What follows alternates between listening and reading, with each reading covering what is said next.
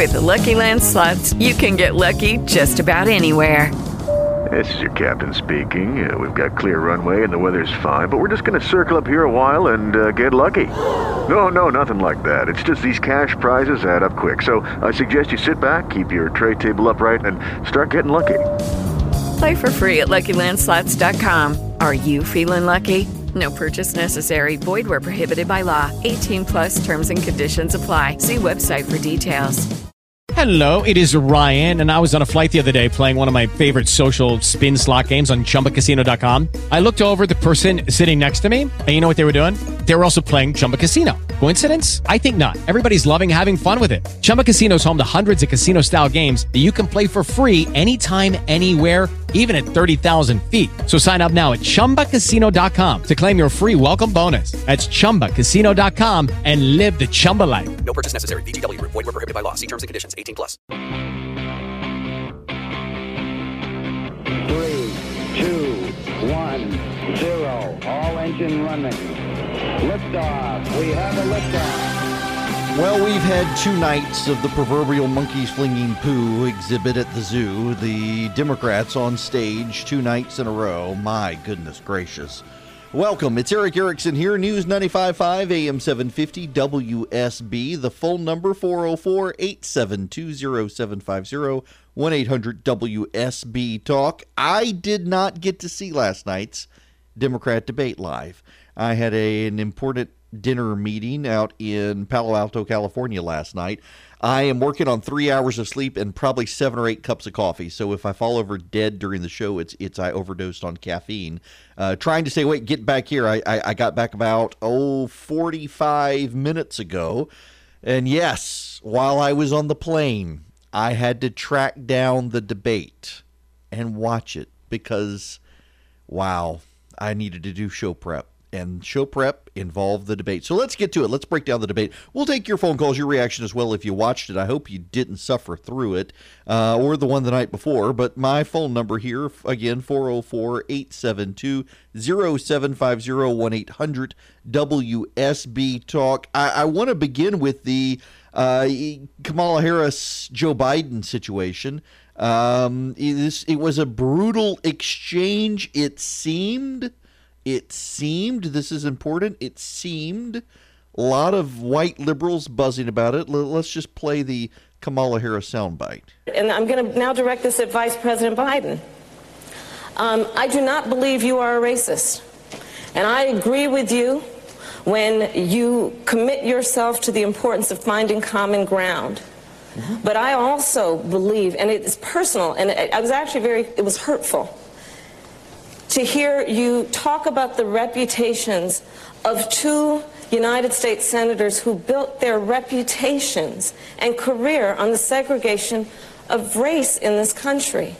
And it was not only that, but you also worked with them to oppose busing. And, you know, there was a little girl in California who was part of the second class to integrate her public schools. And she was bused to school every day. And that little girl was me. A powerful moment for her, undoubtedly. And, and I got to say, uh, Kamala Harris, after this debate, comes across as the person on either stage, either night, who wants it the most that she would knife her grandmother in the back if her grandmother stood between her and the presidency. Um, she seems to very, very much want it. And that was a powerful, powerful soundbite, except there's a problem.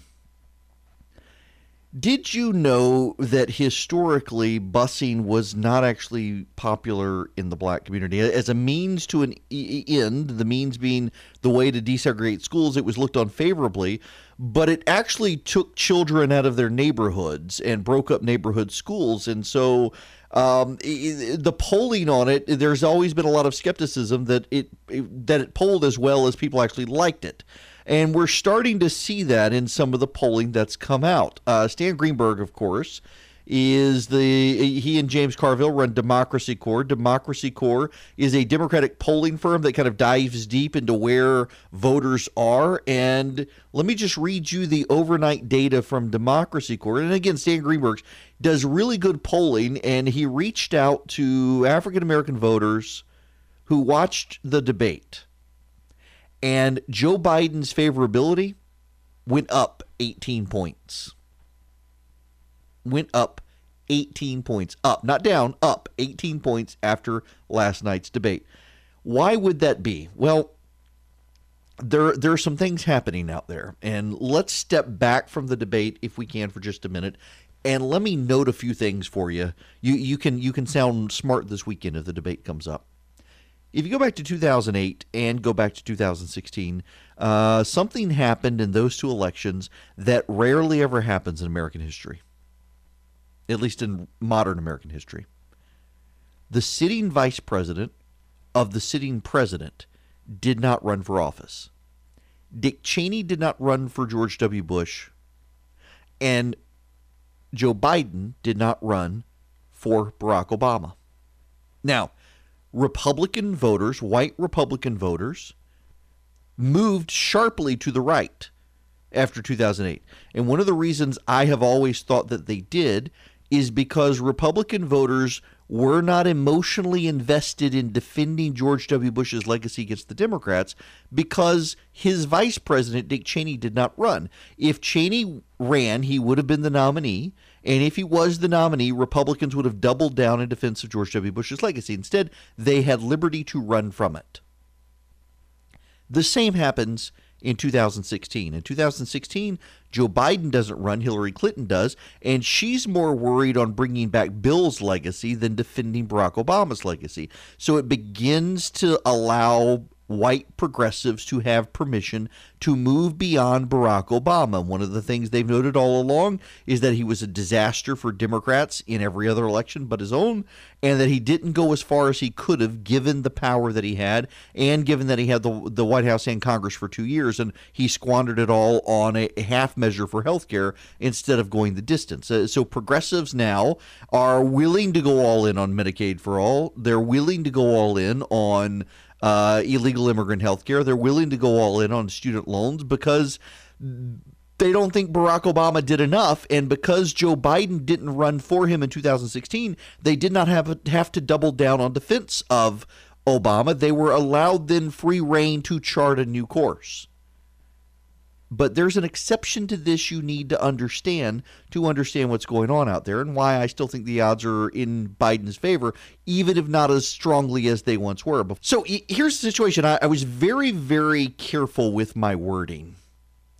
White Republicans and white progressives were able and willing and wanted to move beyond the legacies of their incumbent presidents and had the latitude to do so because the sitting vice president wasn't running.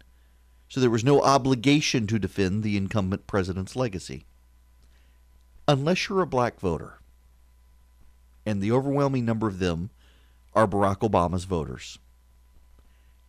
They have to defend Barack Obama's legacy here's something that people if you're if you've lived in the South for a very long time, you you have seen this. Whenever there is a first black official elected, if there is any sort of taint in the uh, electoral person's um, path to victory, if there's any sort of taint or corruption in their administration, uh, it is uh, labeled among some elements in the white community as well, you know, that it's it's just that black community. You you know this happens. it, it is a product of racism. It exists. Don't deny it. Uh, it, it exists all, all across the South. It exists in other parts of the of the nation as well. It does. It is wrong, but it exists.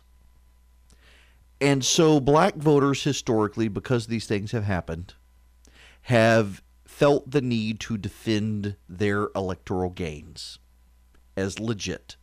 They don't want them to be delegitimized through uh, allegations of uh, corruption, race, anything like that. And they've got cause to do it given uh, history in this country. Barack Obama was the first black president of the United States. Uh, black voters in this country have cause to defend his legacy. And part of Barack Obama's legacy is he picked Joe Biden as his vice president.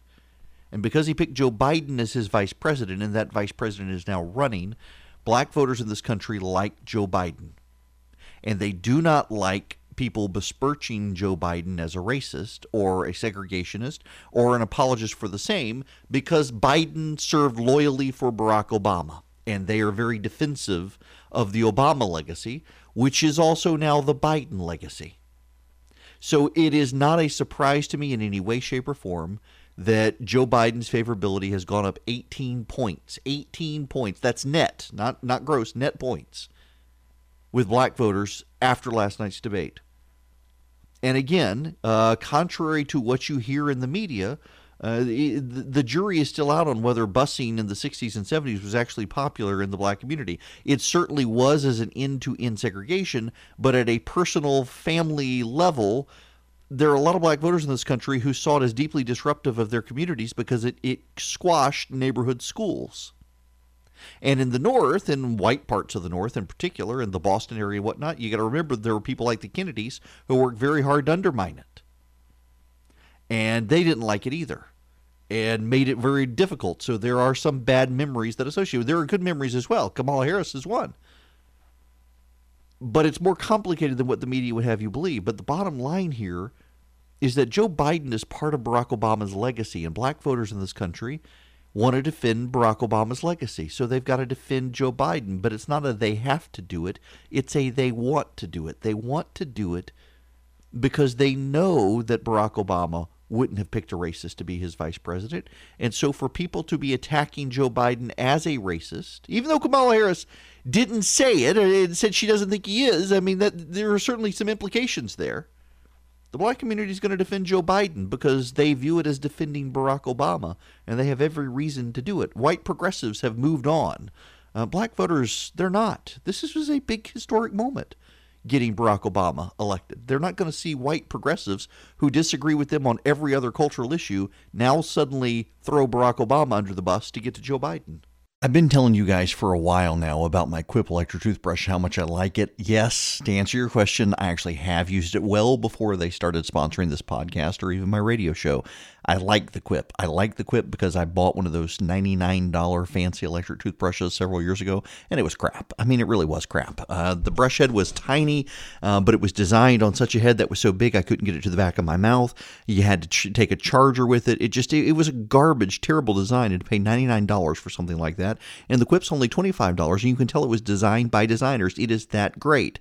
Well, they've now got one for kids. It is the same great two minute timer. It pulses every 30 seconds so they can move it around their mouth. They can brush just like a grown up, but it's kid size, kid friendly, still well designed by Dennison designers together. I cannot recommend the Quip enough. I have tried the super cheap $3 battery powered ones at the grocery store. I've tried the $99 super expensive ones. Y'all, the Quip is the best toothbrush I've ever used. I hope it will be for you as well. I love it. Now, it starts at $25 if you go to getquip.com slash Eric right now. You'll even get your first brush head refill pack for free. What's that? Well, every three months you get a new brush head to keep your brush heads great. Uh, otherwise, they're five bucks. But you know what? Every three months you get it for five bucks. The first one, though, you get for free. Go to getquip.com. That's G E T Q U I P.com slash Eric.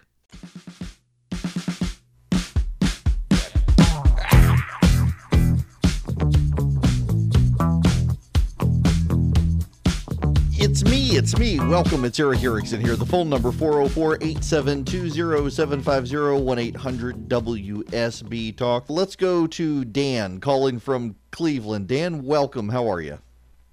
I'm doing pretty good, and you? Good. Good. Thanks for taking my call. You made reference to the fact, and, and I'll agree with you, that if uh, Cheney was not elected, he rode on the coattails more or less of Bush, and Biden wasn't elected vice president. He was just part of the ticket with that in mind, we've had one president who was never elected to any office ever local, state, any office, anytime. Got any idea who that was? Never elected to any office at all. No political office. He was never elected to political office. And uh, not even to the presidency? Nope, not even the presidency. Okay, who? Chester Arthur. Chester Arthur. He was when Garfield was assassinated. He became president. He never was elected. Oh, you know, yeah. Okay. No, no. Of course, now Gerald Ford was never elected. Yeah, I, Yeah, I, I thought you were talking about Ford until you said no office ev- ever, and he was uh, he he had been elected to Congress. Yeah, he was elected. But Chester Arthur was a customs agent, and he ran on the ticket with Garfield. Garfield was assassinated, and he became president. And I don't know if he didn't run or if he lost the election. I think he lost the election. I think he ran and lost, but he was never elected to any office. Well, all right. This is this is this is great, like Jeopardy style trivia there. yeah, okay. I appreciate it. Thanks very much, Dan. I appreciate that very much. I, I you know, I hadn't thought about that one. Yeah, Chester Arthur. He had been. Let's see.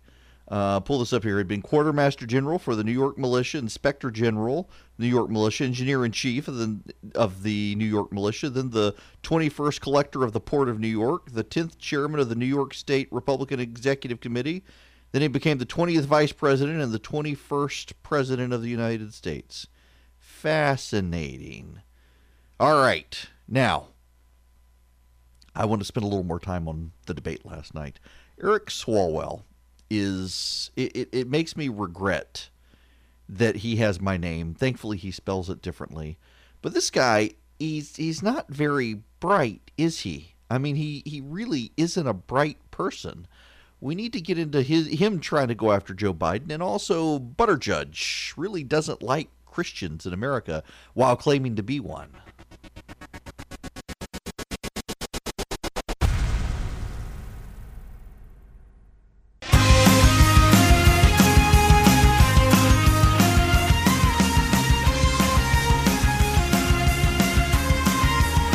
Welcome back. It's Erick Erickson. The phone number 404 872 0750 1 800 WSB Talk. I'd really like to get through this audio of, of the Democratic debate and then we can be rid of it.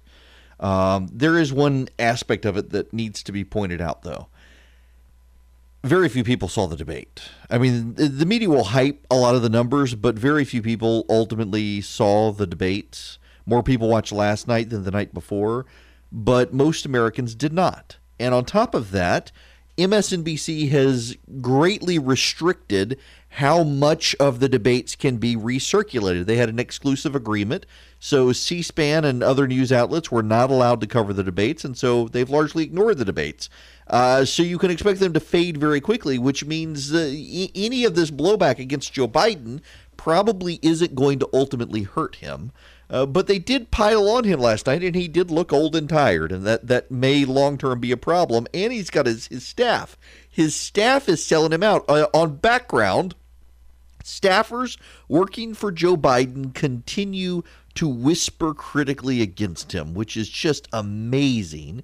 He's got this problem. He also had the, the dim witted Eric Swalwell going after him last night.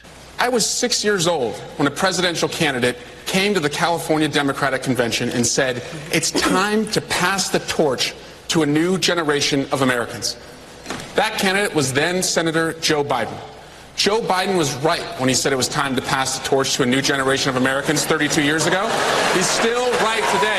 If we're going to solve the issues of automation, pass the torch. If we're going to solve the issues of climate chaos, pass the torch. If we're going to solve the issue of student loan debt, pass the torch. If we're going to end gun violence for families who are fearful of sending their kids to school, pass the torch. Vice President, would you like to sing a torch I song? would. I'm still holding on to that torch. I want to make it clear to you. Look, the fact of the matter is, what we have to do is make sure that everybody is prepared better to go on to educate for an education. Yeah. Um, Swalwell is probably not the guy to advance that argument. He's 38 years old, by the way. Um, and he was born in 1980. He's not a bright guy. No one seems to know really why he's running. This is the guy who stands on stage all the time says, "We're we're like we're we're like the Avengers, and the other guys they're like they're, they're from that other other movie franchise that's just not so cool. We're, but we're the Avengers guys, guys, guys." Yeah, it it's he's not playing very well. Not playing very well at all. And do black voters really want to pass the torch? By the way, um, y- that polling out from Democracy Corps about Joe Biden going up uh, 18 percentage points among black voters, his favorability ratings. Uh, Pete Buttigieg, his favorability ratings went down 10%. Do you know why?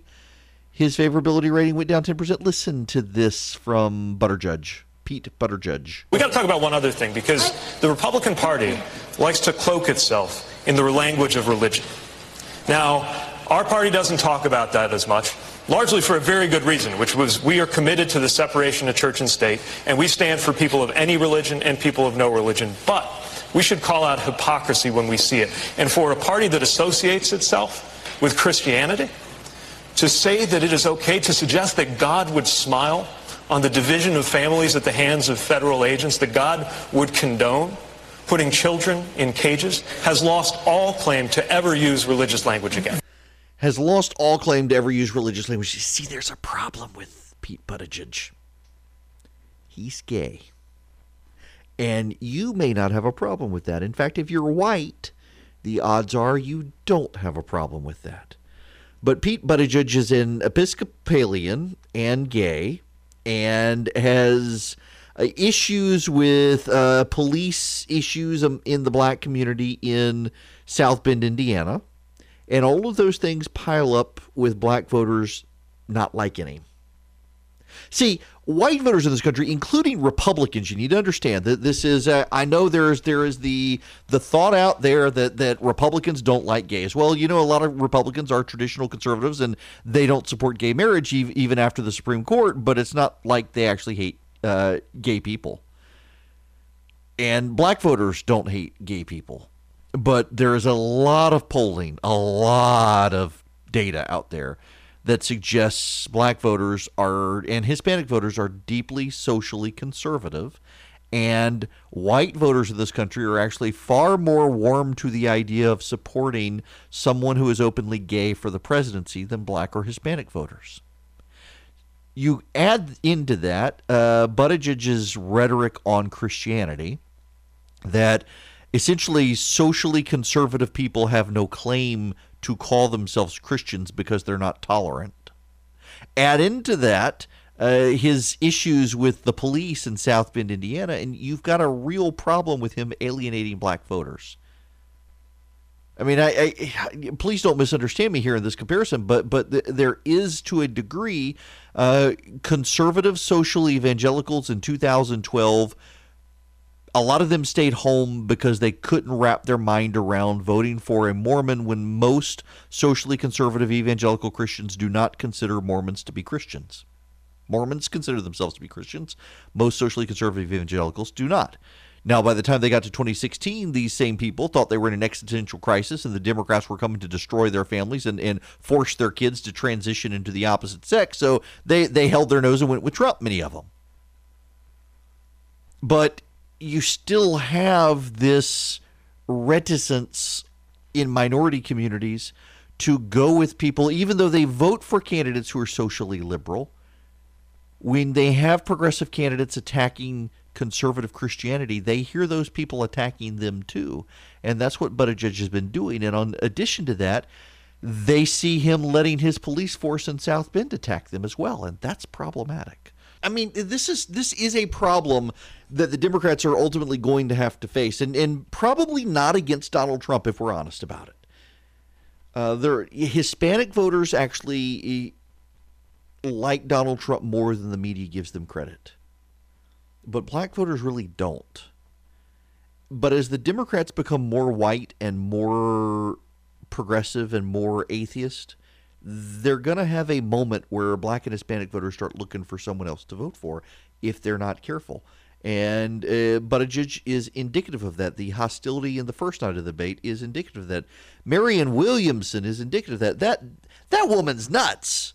Uh, I, I, unfortunately do not have any audio from Marianne Williamson, and, and, again, a lot of this has to do with the way the Democratic Party and MSNBC controlled the content of the debate, making it very hard for anyone to get a lot of sound bites out of the out of the debate. Many of the sound bites that we've had to get are from replays on MSNBC. Uh, to be able to get the actual audio. It's just, but uh, that woman's crazy, and she got on stage. And what's so interesting is the number of people who went out of their way to try to find out more about her when the debate was over. The, the, this um, pop psychology, secular, um, the occultism that she's part of, the spirituality movement on the left she's a this woman is nuts, and yet she got on the debate stage with a bunch of other nuts, and I'm really surprised. Well, I'm not really surprised about it. I think the the the moderators did their best to be respectful while also not treating her like a legit candidate. But they really should have let her talk about fluoride in the water and they really probably should have let her like engage on chemtrails and see what she said about them and they didn't i thought it was a missed opportunity for com- comedy gold but then of course they were trying to have a serious debate.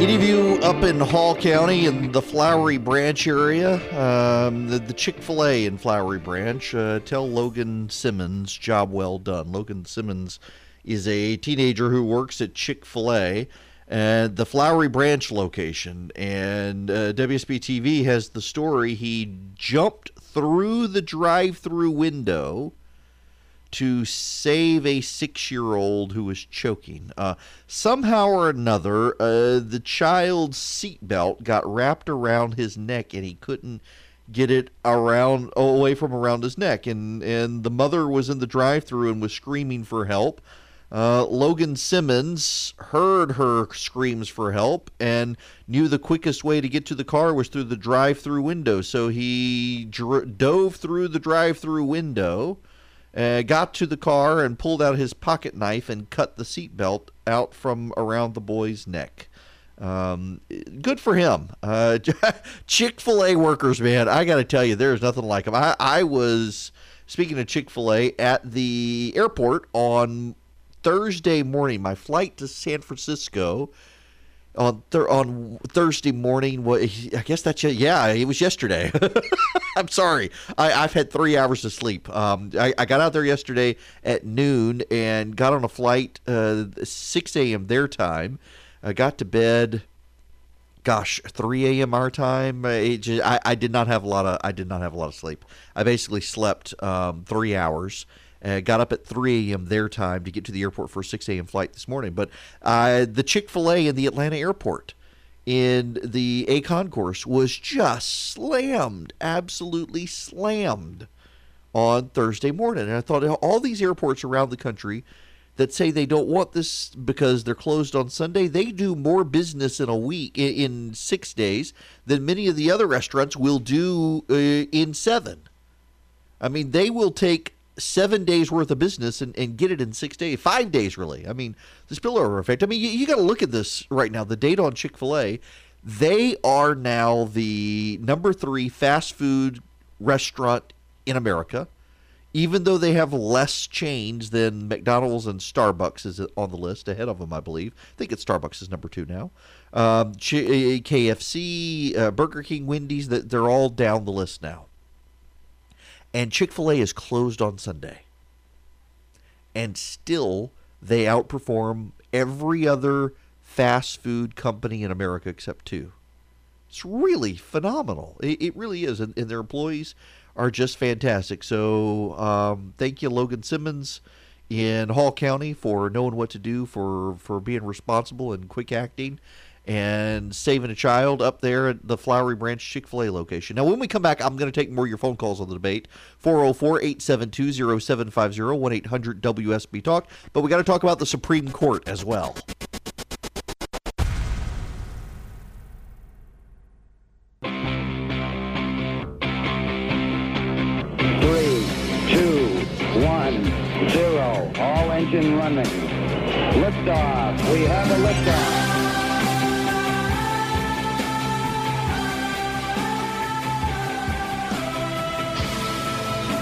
It's Erick Erickson here, Atlanta's Evening News. Welcome. The phone number, if you would like to be a part of the show, 404 872 0750 1 800 WSB Talk. Uh, we got a, a few sprinkles out there. Nothing really significant you need to know about, actually. Uh, you got to go all the way up to Dahlonega, really, to find any sort of significant rain on the radar. So there we, we have it, headed into this weekend we need to move on from the Democratic, and I'll circle back to it. I, I still had some audio I wanted to play, but I, I wanted to talk about the Supreme Court. Uh, two big cases out of the Supreme Court.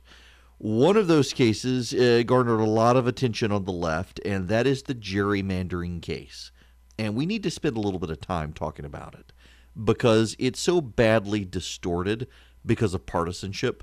Um, it, it, was very bizarre yesterday, flying out San Francisco. The uh, actually had, got Wi-Fi on the plane. I knew the decisions were coming. I wanted to see them, and it, it was very interesting to me to see Democrats melting down over the gerrymandering case for a number of reasons. But one of them is the Democrats wanted the Republican nominated Supreme Court to have the power to draw congressional lines. Think about that for a minute. They wanted Republicans to be activists and take power for the court to draw district lines, which, by the way, would not work for the Democrats. The, their logic here was so bizarre that the Republican nominated Supreme Court, the five justices of the Supreme Court nominated by Republicans, were activists by saying, hey, the court doesn't have the power to do this. Now, this is par for the course for the modern Democratic Party. Any rule that works against the Democrats is considered illegitimate. Uh, the the electoral college is illegitimate. The Supreme Court saying it doesn't have the power to do something is illegitimate uh, because the Democrats know they can typically run to court and get the court to do something for them that uh, they can't get elected politicians to do. I mean, look at gay marriage for just one example. Uh, they they ran to court. Majority of people in majority of states said they didn't want it, so they ran to court and got it overturned, and and that was fine. And now suddenly the Supreme Court is anti-democratic. Well, the Supreme Court was anti-democratic on that too, and they were fine with that. They're only upset with this because it hurts them politically, they think, and it doesn't actually. Can I set the stage for you, please? Let, let, let's go beyond the, the garbage spin on this. The Democrats did very badly in 2010 in the elections. Uh, Barack Obama as president was deeply unpopular, and the Democrats did badly. And as a result, Republicans were able to draw the lines for the decade. And that hurt Democrats more. But up until 2010, when Republicans were able to do that, by and large, Democrats were the ones doing it. In Georgia, in the year 2001, Democrats drew some very bizarre congressional districts and state house and state senate districts, and they were thrown out by federal judges largely because, in order to do it, Democrats had to manipulate uh, black voter populations and courts threw those districts out. Now, those districts would probably still stand. What's very interesting here is that the Supreme Court ruling, 5 to 4, says that uh, partisan gerrymandering is beyond the purview of the court. But racial gerrymandering is not beyond the purview of the court still.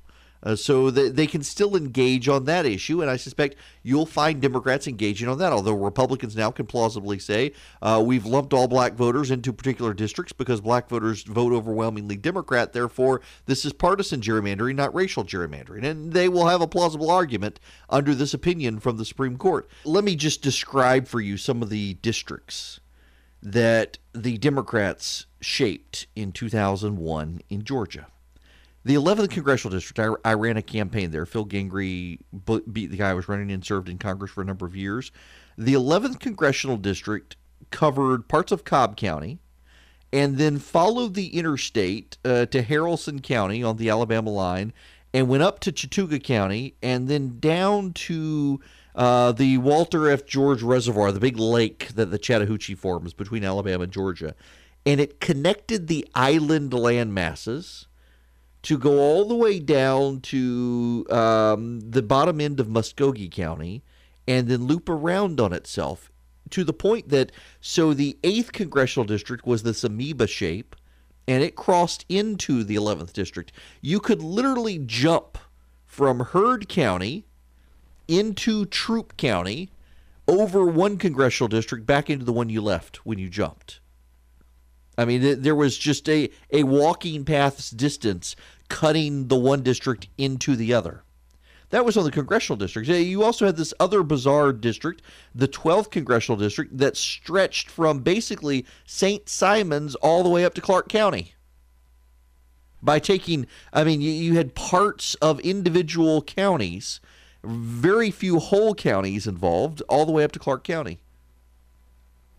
On the state legislative side, just just consider for a minute the 16th state senate district that the Democrats drew. It went from Columbus, Georgia, on the Alabama line, all the way to Macon in the middle of the state. To drive that state senate district took two hours. There was also the 20th state senate district that included two members, a multi member district. Or my other favorite, uh, this one's just bizarre the 24th state senate district. It went from Augusta to Macon up to McDonough. Picture that in your head. It went from Augusta over and down to Macon and then up to McDonough, the Locust Grove area at least. That those are the districts that the Democrats drew. And it's really rich for the Democrats to come out and say that they're opposed to partisan gerrymandering. This is unconstitutional. When Democrats, particularly in the South, as they were losing control, it's what they did to try to hang on to power.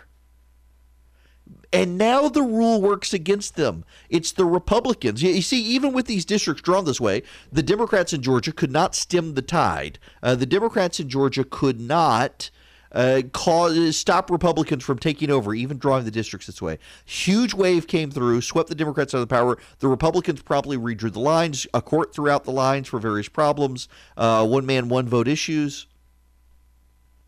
And what happened? Well, now the Democrats, they hate redistricting. It is total, complete opportunism on the Democratic side. But again, this is what I don't get about the Democrats arguing this. They they've now allowed a Supreme Court precedent with five Republicans and nominated conservative justices saying there is never going to be a justiciable issue on partisan gerrymandering. If they had just understood and recognized that 2010 2010 was caused by a deeply unpopular Democratic president.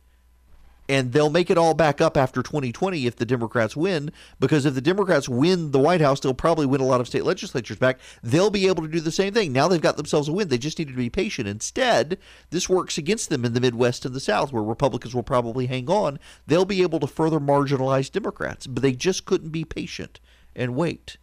And, well, now they'll be stuck with it with the Supreme Court precedent. But what about the census case? Because a lot of conservatives are upset about that one, and they shouldn't be. I want to explain why when we come back.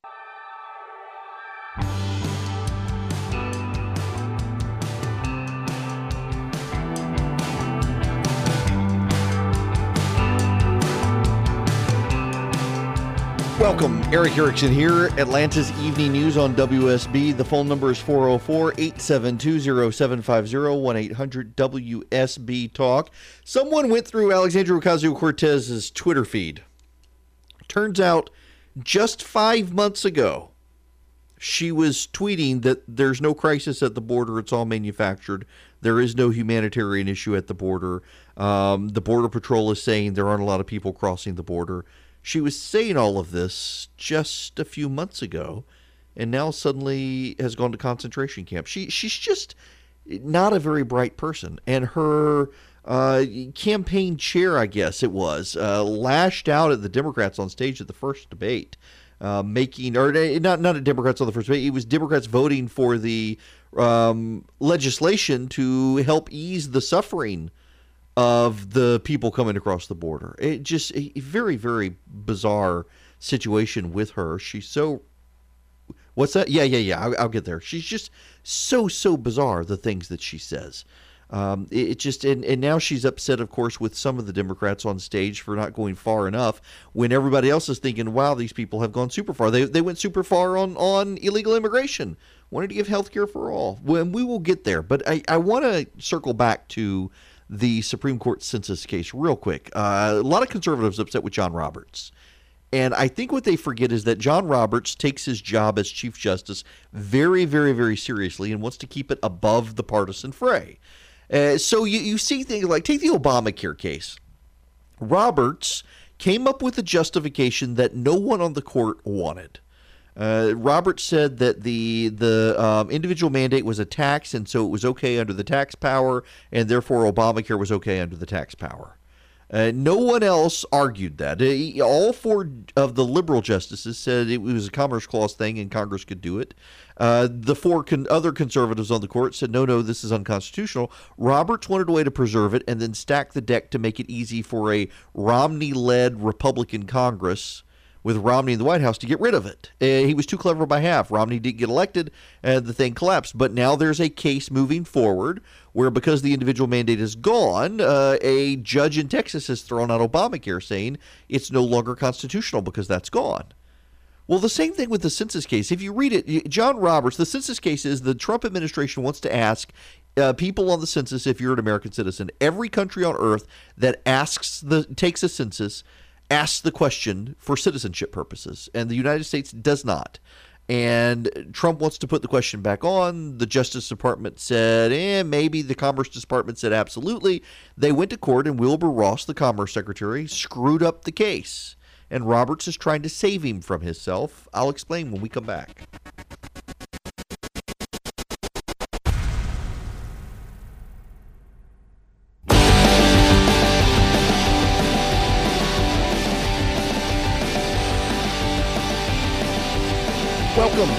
Erick Erickson here.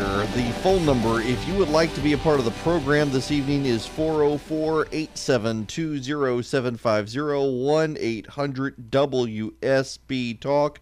Uh, just so you know, if you're north of the city, there is a little bit of rain in the Roswell area between Roswell and Alpharetta.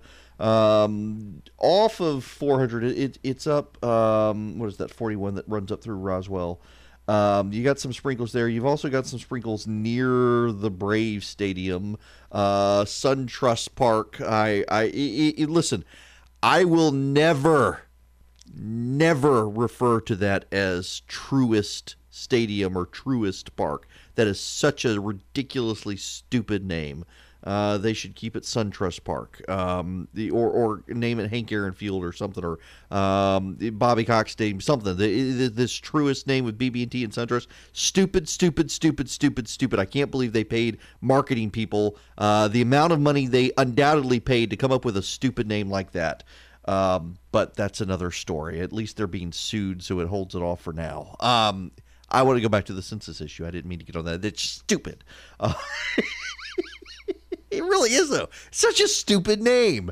Um, my 10 year old could come up with a better name than that. Um, I digress. In the census case, uh, what happened is all the conservatives, John Roberts included, said that the asking whether or not someone is a citizen is perfectly permissible and fully under the discretion of the Commerce Secretary. But then Roberts said, uh, but wait a minute, we got to send this back for review. Why did he do that? I would submit to you this is not about Roberts trying to kill the census question. This is about John Roberts being an institutionalist, and uh, Wilbur Ross, the Commerce Secretary, is not a not not a man who anyone in the administration says very much kind about. And he screwed up the case. He presented implausible statements to court as to why the why the question came up, and those statements from Wilbur Ross did not align with the written documentation of why the question came up. Now, listen, there is no question that there was evidence presented in court that uh, Wilbur Ross wanted to rush this through, get it on the census, because he thought this question could be used in some way to help Republicans with redistricting. Now, the Democrats have extrapolated that to mean help them by suppressing the number of minorities and immigrants who answer the question. That's not necessarily the case. But Ross, in his in his testimony, contradicted the writings. And so what John Roberts essentially did is said, we got to send this back to the lower court, and the Commerce Secretary needs to explain why his his written statements contradict his oral testimony, and here are the explanations he could use. Hint, hint, hint. I mean, basically, what John Roberts was saying is, guys, stop being inept. You can do this. You, the Commerce Secretary has the power to do this. Just respect the process enough not to lie in court and then think we're going to bail you out. That's what it was. It's not John Roberts siding with liberals saying you can't ask this question. I, I suspect Roberts will allow the question and probably in time for the census. He just wanted Wilbur Ross to go through the motions and not just sit around and lie and expect John Roberts and the Supreme Court to bail him out because of five conservatives on the Supreme Court. So I think conservatives are overreacting to Roberts. I understand it, and I don't think that's Roberts' role. I would have gone with the other conservatives and said, yeah, go on and ask the question. We've already decided that this is absolutely legally permissible. But he didn't want to do that. And okay, he didn't. Well, let, let's see what Roberts does from here on out with this issue. I suspect he's going to allow it. Can I talk about Marianne Williamson real quick? Marianne Williamson is the uh, spiritualist who is running for president of the Democratic Party. She was able to get enough small dollar donors. She needed to get 60,000 small dollar donors to get her on the first debate stage, and she did, and she's insane. Let me read you a tweet from Marianne Williamson. The, these tweets are now coming up, things she's written for years on Twitter um, without anything really, really coming up about it until now. She's a Democratic candidate on stage at a presidential debate with the former Vice President of the United States. Listen to this Your body is merely your space station from whence you beam your love to the universe. Don't just relate to the station, relate to the beams. You're scratching your head now, aren't you? What did you just hear? Let me repeat this. Your body is merely your space station from whence you beam your love to the universe. Don't just relate to the station, relate to the beams. Here we go. I mean, it's perfect. She's a Democrat. She's got another word salad. Uh, she's like Alexandria Ocasio Cortez and all of her word salads. It's just simply bizarre. And now, Deep Thoughts by Alexandria Ocasio Cortez. Capitalism has not always existed in the world. It will not always exist in the world. When this country started, we were not a capitalist nation.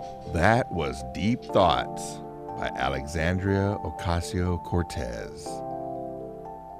I've been telling you guys for a while now about my Quip electric toothbrush, how much I like it. Yes, to answer your question, I actually have used it well before they started sponsoring this podcast or even my radio show. I like the Quip. I like the Quip because I bought one of those $99 fancy electric toothbrushes several years ago, and it was crap. I mean, it really was crap. Uh, the brush head was tiny, uh, but it was designed on such a head that was so big I couldn't get it to the back of my mouth. You had to ch- take a charger with it. It just, it, it was a garbage, terrible design, and to pay $99 for something like that. And the Quip's only $25, and you can tell it was designed by designers. It is that great. Well, they've now got one for kids. It is the same great two minute timer. It pulses every 30 seconds so they can move around their mouth. They can brush just like a grown up, but it's kid size, kid friendly, still well designed by Dennison designers together. I cannot recommend the Quip enough. I have tried the super cheap $3 battery powered ones at the grocery store. I've tried the $99 super expensive ones. Y'all, the Quip is the best toothbrush I've ever used. I hope it will be for you as well. I love it. Now, it starts at $25 if you go to getquip.com slash Eric right now. You'll even get your first brush head refill pack for free. What's that? Well, every three months you get a new brush head to keep your brush heads great. Uh, otherwise, they're five bucks. But you know what? Every three months you get it for five bucks. The first one though you get for free. Go to getquip.com. That's G E T Q U I P.com slash Eric.